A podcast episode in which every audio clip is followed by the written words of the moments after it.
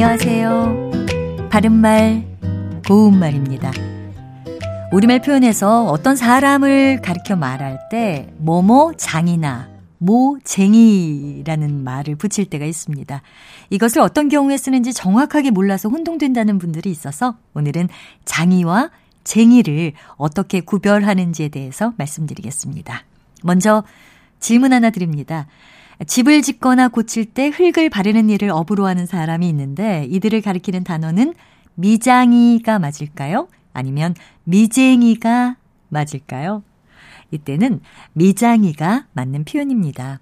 장이는 그것과 관련된 기술을 가진 사람의 뜻을 더하는 전미사고요. 대개 어떤 직종이나 물건 이름 등에 붙여서 그것과 관련된 기술을 가진 사람을 나타냅니다. 그래서 미쟁이가 아니라 미장이가 맞는 거죠. 마찬가지로 간판을 만드는 것을 업으로 하는 사람은 간판장이, 또 옹기를 만드는 것을 업으로 하는 사람은 옹기장이, 어, 직업과 관련해서 생각하시면 쉬울 것 같습니다.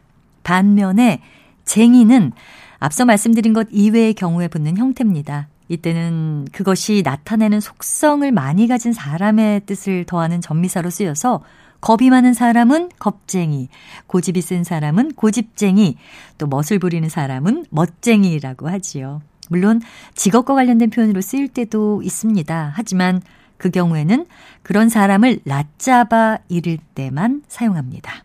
바른말 고운말 아나운서 변희영이었습니다.